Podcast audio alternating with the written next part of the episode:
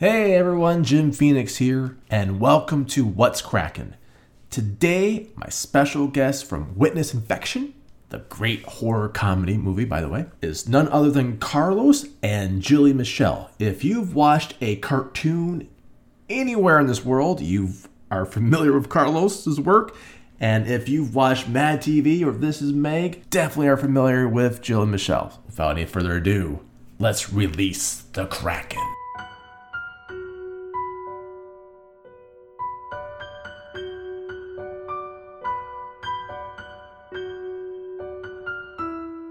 Hey everyone, it's Jim Phoenix here, and today we have a very special guest. Two of them, actually. We have Carlos and Jill Michelle from Witness Infection.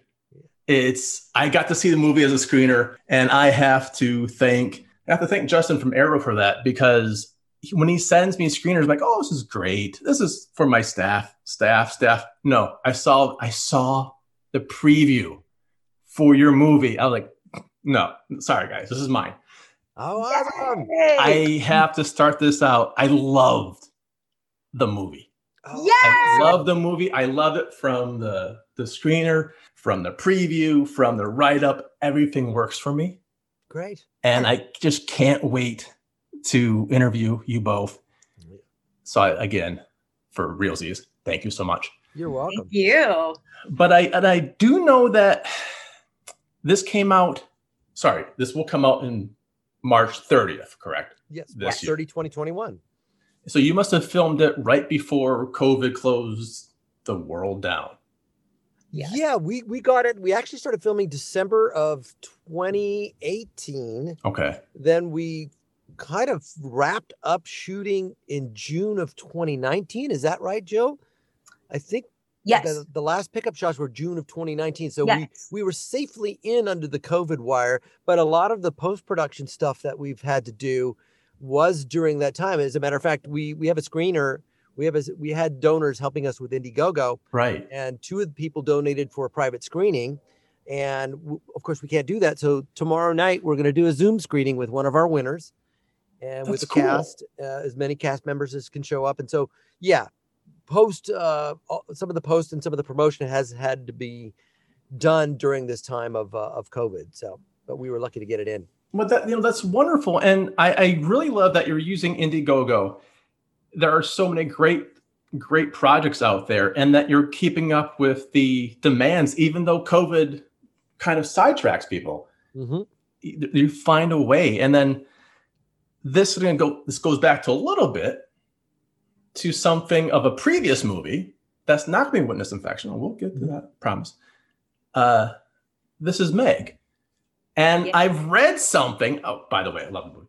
I read something about distributor. Yeah, distributor with two R's. What was that? I mean, I know it was the idea of the getting it out, but what was like that? Well, you know, it was wonderful at the time. They were a great company, right? And we were lucky and fortunate enough that they swooped up This Is Meg and sold it to Hulu right away. So we had a wonderful deal that happened, and then the company went under, and a lot of indie filmmakers were thrown under the bus. And I know Alex Ferrari, our director, right, has spoken very freely about it, and has helped educate and help. Helped a lot of other indie filmmakers feel okay about what happened. So, but This Is Meg we had a really nice success story from it. So I feel bad for the others, but right, that's why we continue as indie filmmakers to continue to make other films, to keep challenging ourselves, to keep helping each other and educating each other. So those things don't continue to happen. No, and thank you so much for the answer. That's when I was watching the movie, and then I was seeing the story behind distribution, and I'm reading about Witness Infection, and I'm seeing like the COVID, like all these things we don't know that are going behind the scenes are going to come out later on, right? Can really derail things, and just the imagination and the will and the force and coming together of indie filmmakers that can really push a project over. And I think that's fantastic. Oh, yeah, because I'm sorry I interrupted you. One of the most exciting outcomes you can do after you spent all the money and worked all the film is to be able to go to film festivals. And we've had to do ours virtually. And it's just like, oh gosh, the one film festival we did get under the COVID wire with about 20 days to spare was the Ha Comedy Festival in San Antonio, run by Jeff Valdez, coincidentally, who used to run the Latino Laugh Festival, which is where Jilly and I met in the early 2000s. But that was our one live screening where we, Jill, one of our special effects guy, what was it, Daniel Salazar, I want to say, who worked on the Mr. Georgeman scene with multiple hits in The Bat and all that kind of stuff, beautiful stuff. But Vince and Jill and Andy and Daniel were there, and we got to get live feedback. We got to watch the film with other people. Right. And we're very remiss that we didn't get to experience that at all the other festivals where we entered and won. We were sort of missing that element. And so it's nice to do these interviews now with people who have seen the film, and we get to talk about it. So. And finally get some feedback. And I'm so glad you brought up the special effects. My God, they're good. Oh, thank you. They are amazing special effects. You have no idea. It's like, because you got comedy and horror, and sometimes comedy horrors do the comedy really well, or they kind of skimp the horror. Yeah. No, you do it both really well. Well, we have to applaud Andy Palmer for that, because Carlos and I, and Jim Ojala, because Carlos and I, we wrote it knowing that we had the comedy covered. Like, we were like, we got solid comedic actors. And even Andy coming in is like, this is the first film I've ever done that has been casted before we even go. Like, because we were like, and we want this person, and we want this person, and we want this person, because we were friends with all of these people. We've worked with them on other things. And so Andy like sat back, and we had interviewed other directors, and the stuff that came out of their mouth, me and Carlos would look at each other and go, no, that's not it. Like, no, we don't know. And we were getting kind of nervous. And Carlos goes, listen, I've worked with this amazing director, Andy Palmer. Let's just sit down with him. He gets comedy. He's really good at the horror. And when we sat down with him and he talked about the horror aspect and keeping it really grounded, I was like, yes, because we knew we got the comedy covered. So if someone comes in and can really ground it with that horror, and then having Jim Ojala come in with all the special effects and makeup and all of that, then the comedy, we can bring it. We just need Andy to make sure that we don't get too big, and pull us down if need be. And it was such a beautiful dance on set. It was just, the energy was so fun and alive. And because we had handpicked every single person, there was no poison in the group. Poison spreads fast, and especially in indie film, you can't have that. So it was incredible. I can't wait to do it again. Like, I just can't wait to do it again. I hope you guys do it again. Thank you. Yeah. We're working on it. So we're working on it. But I knew Jim Ojala from being my neighbor for so many years, and he came out with the movie Strange Nature, and he's a big Rick Baker guy. I'm a big Exorcist fan because of practical makeup effects. Right. As well as the story. But Jim, we got solid. We knew we were going to get solid effects. And I wanted, there was a couple of effects that both Jill and I wanted to do. And I especially wanted to do what's something that I've never seen before. And in the bathroom scene, I've never seen a zombie disposed of in that way. And I'm like, Jim, can you do it? He's like, yep, we can do it. And it was awesome. Yeah. Jill saw it live. Jill knew what was happening. And I'm in the bathroom filming it. And we score the head, which makes the head easier to come off. But there was a surprise to everybody that that shot ended up like it did. It really wasn't supposed to. And Jill, you can tell about what your experience was. I'm behind the monitor with Andy, and I screamed. And that's a big no-no. We've got one take on this. I was like, ah! I screamed so loud. And I looked at Andy and I was like, did I? And he's like, you're fine. Like, it's like, because I went, oh my God, did I ruin the shot with my stupid scream? But that's how effective it was. And it read on a tiny monitor. So I was like, we got something. I mean, we knew from the beginning when we had the script and we did a table read and we got feedback. They're like, you have something really special here. You have something that mixes so many genres together that we haven't seen before. And that's when Carlos stepped up as an executive producer. And he was like, I want to make this happen, because we knew that if we sold it, they would completely just wipe us away from it. Mm-hmm. And it wouldn't probably get made the way we wanted it to be made. And so when he stepped up, I was like, okay, as me, as your partner and as your producer, I will do everything to make sure this is a success.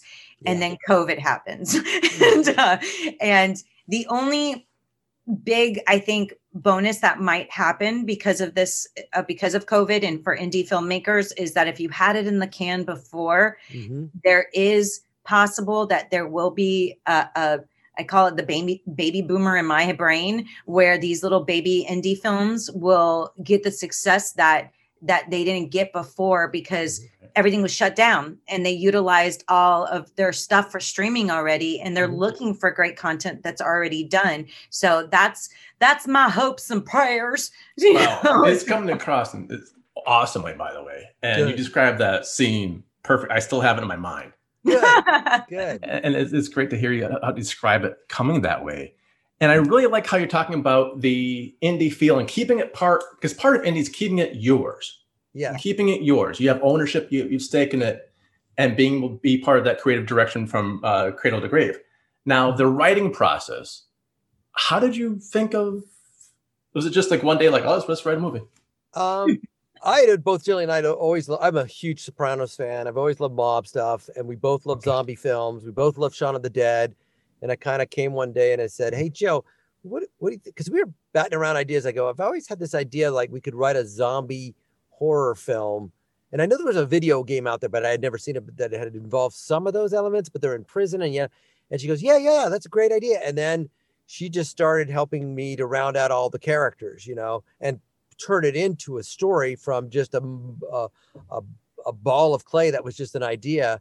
Jill, with her mind, was able to add structure, add characters, and really turn it into two warring families, the arranged marriage thing, which at the time I loved Peaky Blinders.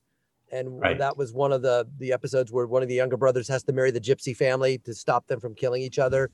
So we added that. And then Jill had some ideas about the Dominic character and about the Patricia character and about her character. And we knew Vince Don Vito. And so it was Jill provided a lot of the structure and a lot of the additional characters as well. But Carlos and I, we've been friends for so long, and we toured as comedians together, and so we have this a very family type of relationship. So we work I say that loosely because some families don't like each other, but we like each other, and so we're able to Right in a way that we don't, if someone tells us like, oh, shit, be quiet. 1 second, there's no offense that is taken. And we listen to each other, and we're always having a forward direction in our brains. Like we're always like moving forward. We're not those people that sit and can stay on the scene for like 4 days. We just go, let's put it down and let's just keep moving. And then we're able to come through and pull out what we don't like, add in what we like. So that's the way our brains are very similar. We work fast. And so for us, it was such a joy. Like we couldn't wait to get on FaceTime to like write with each other. Yeah, we just like oh, and then I had this idea, and ooh, So it was definitely it's such a joy to work with Carlos, and we're continuing. Like he can't go anywhere. So no, we're stuck together. But we also we had the ability to trust Andy Palmer as a filmmaker who had done Funhouse Massacre and Camp Colebrook. And Andy looked at our script and said, here's what will work as from the film part of it, because with your budget and our time, here's what's going to work. Here's what we need to cut. And we just let Andy go through it with a red line. And I think he made it better. He made it more cinematic because we had a lot of fat, and Andy was just like, no, you can cut this and still tell that story, especially if we shoot it like this. Wow. So that really helped. Andy really helped get us to a better place for sure. Yeah, because it comes across streamlined, and I keep smiling when we're talking about the arranged marriage, because there's a scene that I won't ruin it, no spoilers. There's a scene at the dinner that just goes like, "Oh, really? This?" And it's like you always know that there's always that one guy, and it's so flashy because it's based in something something in reality, something you can touch, though it's zombies in this. Yeah, totally. And it came even down with our set director and production designer, which is one of my dear friends, was like, and this is not to give anything away, is the outdoor dinner scene, they were in folding chairs. And I'm like, That's how Italians have dinner outside. They grab the chairs and they go, let's put the chairs out. We'll put a cloth and let's have some dinner. They put paper plates. They don't care. You know, it's like, but it's as authentic as that family really is. In a Latino home, that's how we did it too. We're like, everybody go outside and put the paper plates and put the folding chairs. Mm-hmm. So we had, because we're both Latin, even though we're very white Latins, we were able to bring that kind of family into the Italian world very organically.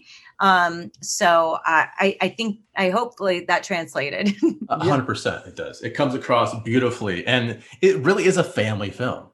Yeah. It's about the family, and it's everything's horror and comedy, but it's still that family junction that glues it all together.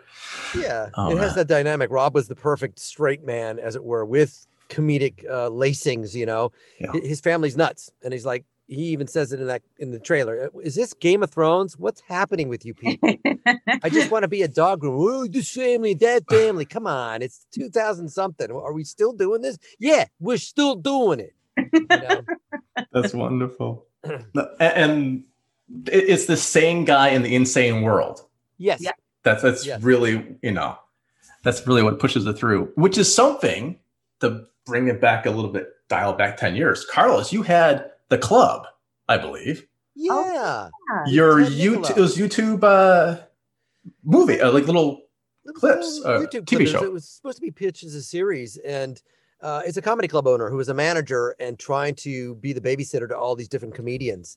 Right. And it was shot by Ted Nicolau, who I met through, who actually was sound design on Chainsaw Massacre, because Ted's from Texas, and a big horror guy too, who was one of the directors we had thought about, but we ended up, luckily, but they're both great, but we went with Andy Palmer. But yes, I made The Club. It was a comedy film. And then Jill and I had collaborated on This Is Meg. She asked me to play the spiritualist on that one. So we had experiences in working in genres where, you know, Meg is the straight person in this crazy world. She's going to an ayahuasca ceremony going, what the hell is going on? So there's elements of The Club where we played the straight person trying to steer through this insanity. Right. And I think we funneled that into Rob's character in our own movie together. So now I'm glad I wasn't the only one thinking that, because I'm like, this reminds me of like the straight. Yeah, yeah, absolutely. And then that string goes back forever then. And I really like the way that The Club works. I really like the way This Is Meg works. And I love the way Witness Infection works. And it's all showing that you don't need to have this huge production company that we are going to, you must do this. Now do this junket, do that one. Now you have to do this. Yeah. You could, as artists, it has to be free because you're both comedians. Yeah. It must be free and then go like, well, I didn't have to do this when I was getting booked at the clubs. Yeah. So I could just bring that work ethic to making a movie. Let's see if we can get this done. And it's brilliant. Thank you. Thank you. It's just brilliant. It really is. Now, when you're writing the scripts, and I know you're saying Jilly brought in some of the characters and the sketches, does that come back from your Mad TV work, where you had to do the pitching of the characters? It's all character based. Absolutely, I think. And Carlos and I, one of our strengths as stand-up comics also is character work. We both go in and out of voices, and you know that him from all his cartoons. Yes. We go in and out of voices on a daily basis. Like, I don't even realize I do so many voices when I'm talking to somebody and they're like, oh my God, you're just so funny. And I'm like, what? Like, cause you know, I'll talk about my dad and I'll be like, so my dad called and he was like, oh yeah, so anyway, so let me tell you something, you know, and everyone's like dying. I'm like, no, but that's how he talks. Like, I don't understand. Like, so for us, characters are really strong. And in my brain, if I don't see it as an action figure, then I don't want to write it. Like, it is the weirdest. Right. That's how my brain works. So character development for me, it has to, is huge. And I need to see each person have an arc. And that's very important that each individual has an arc, because because somebody watching in that audience is going to relate to one of those people. So who are they going to relate to? I don't know. They could relate to Carlo. They could relate to Gina, Patricia. I don't know, but someone relate to one of them. And you don't, and that's as stand-up comics, we do all these stories. We're constantly telling these stories that someone's going to relate to something in our story. And that's why I think Carlos and I had a lot of success as stand-ups, is because we were more mainstream And we just didn't target one audience. So we brought that now to filmmaking. Mm-hmm. And it reflects so well. And I love how you are hitting home, you both are hitting home, the character arcs. And that is one of the major strengths of Witness Infection is the character arcs, because it's character-driven horror comedy. Yes. Yeah. You're not making them do things that's against character. Like, no, it's all character. Yeah. Yeah. And one of the best reviews we got, and it's in the trailer, is that, note to Jim Jarmusch, this is how you get your buddies and do a zombie film. And I love Jarmusch. I love Down by Law. Mm-hmm. I love Mystery Train. I just Stranger Than Paradise. I love Jim Jarmusch. But when I saw that film, and then when I saw Zombieland 2, I love Zombieland 1. Sometimes it just doesn't work. You try to do too much.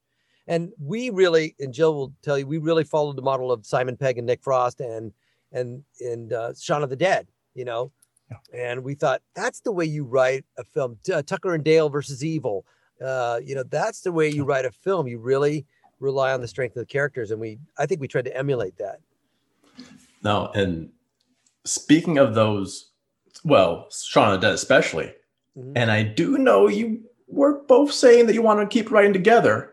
Uh-huh. Is there a sequel? That's not the next script we're working on. Our next script is completely different family comedy. But yes, we and some of the film festivals we've done, we've got an idea, right, Joe? We have something in mind and borrowing from a couple of the characters. And also, too, we wanted to see how well received Witness Infection is. So we do have an idea for a sequel.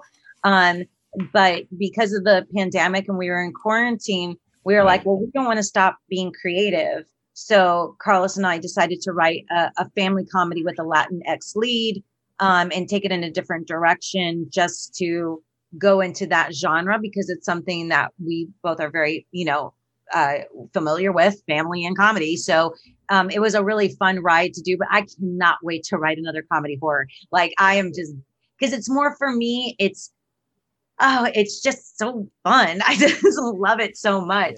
Yeah.